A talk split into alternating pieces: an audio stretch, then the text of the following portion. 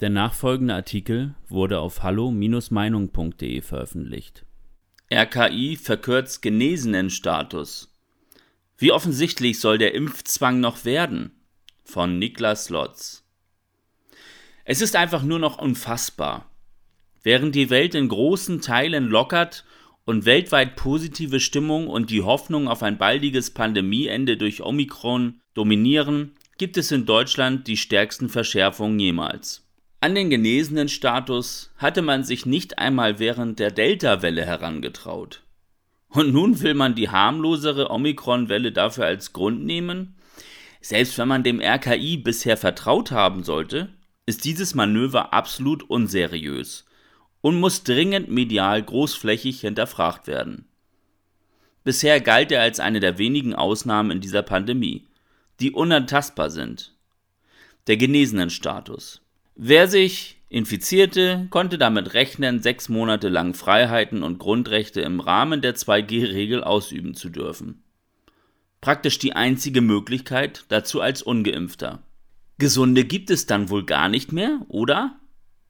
Vermutlich ist genau diese Möglichkeit der Regierung und auch dem RKI ein Dorn im Auge, wo es doch nun darum geht, möglichst viele Menschen zur Impfung zu zwingen. Rein wissenschaftlich ist der genesenen Status nämlich nicht einfach so einzuschränken. Viel eher geht es ja um die Zahl der Antikörper im Blut, um eine vorhandene Immunität. Dass diese sich nur wegen Omikron pauschal auf drei Monate verkürzen soll, wie Lauterbach uns weismachen will, wirkt doch sehr fragwürdig. Wie will man das überhaupt nachweisen? Leider gerät das RKI so einmal mehr in den Verdacht, nicht unabhängig von der Regierung zu arbeiten. Denn genau das betont das Institut immer wieder, dass es trotz seines Status als zentrale Einrichtung der Bundesregierung auf dem Gebiet der Krankheitsüberwachung und Prävention rein wissenschaftlich und nicht politisch arbeiten würde. Wer es glaubt. In Anbetracht dessen müsste es sich also um einen ganz dummen Zufall handeln, dass der genesenen Status genau dann erstmalig angetastet wird, wo die Pläne des Gesundheitsministers Lauterbach für eine Impfpflicht konkret werden. Natürlich ist es immer auch spekulativ, einen solchen Sachverhalt auf seine möglichen Ursachen abzuklopfen. Doch natürlich ist es naheliegend, dass eine Verkürzung jenes Status vor allem deswegen jetzt kommt, weil man nicht möchte, dass die Impfpflicht umgangen wird. Schon jetzt gibt es viele, viele Menschen, die versuchen, sich absichtlich zu infizieren, nur um dann Freiheiten auch ohne Impfung zu haben. Wer verzweifelt ist und eine Impfpflicht umgehen möchte, könnte natürlich auch auf ähnliche Gedanken kommen. Gerade auch die harmlosere Omikron-Variante dürfte einige Hemmungen beseitigen, eine Infektion zu riskieren.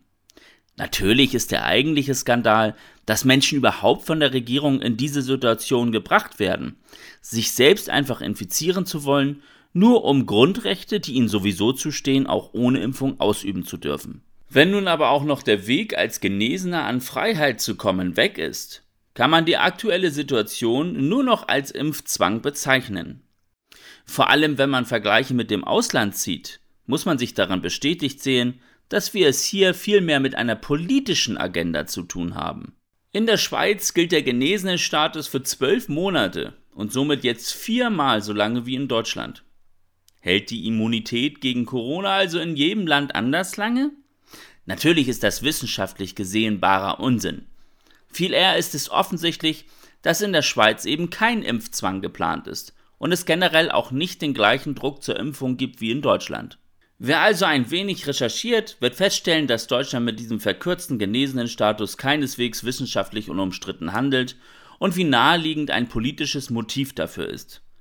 Wenn man dann noch sieht, dass Dänemark die Corona-Einschränkungen lockert, Großbritannien ohne große Einschränkungen durch die Omikron-Welle kam und in Schweden weiterhin ein entspanntes Leben herrscht, muss man den aktuell in Deutschland herrschenden Panikmodus noch viel mehr hinterfragen. Man wünscht sich fast, irgendwer würde diese Infos in die Parallelwelt hineintragen, in der unser Gesundheitsminister Karl Lauterbach offensichtlich lebt. Anders ist es nicht erklärbar, dass er noch immer eine Durchseuchung mit Omikron verhindern will, was ihm erstens sowieso nicht gelingen wird und zweitens sogar von Virologen wie Drosten oder Stör kritisch gesehen wird. Denn in der Fachwelt ist man sich größtenteils einig, dass jeder sich infizieren muss und daran langfristig sowieso kein Weg vorbeiführen wird. Jetzt, wo Corona seinen Schrecken verliert und auf der Welt zunehmend Optimismus herrscht, sollte auch Deutschland sich schnellstmöglichst dieser Realität anpassen. Wenn das mit einem Gesundheitsminister Lauterbach nicht zu machen ist, dann sollte man sich innerhalb der Regierung diese Fehlbesetzung eingestehen und ihn entlassen. Vor allem Kanzler Scholz sollte seine Pläne mit der Impfpflicht schnell wieder revidieren, denn sie werden aufgrund der aktuellen wissenschaftlichen Situation von Tag zu Tag lächerlicher. Faktisch gibt es keinen einzigen Grund mehr für die Notwendigkeit einer Impfpflicht und harten Corona-Einschränkungen generell. Je schneller sich die Politik diese Realität eingesteht, desto mehr Schaden kann noch verhindert werden. Und der Schaden durch diese Politik ist jetzt schon mehr als groß genug. Weitere Beiträge finden Sie auf hallo-meinung.de. Wir freuen uns auf Ihren Besuch. Liebe Zuhörer, ohne Sie wäre unsere Arbeit nicht möglich. Alle Informationen zu unserer Kontoverbindung finden Sie im Begleittext. Herzlichen Dank für Ihre Unterstützung.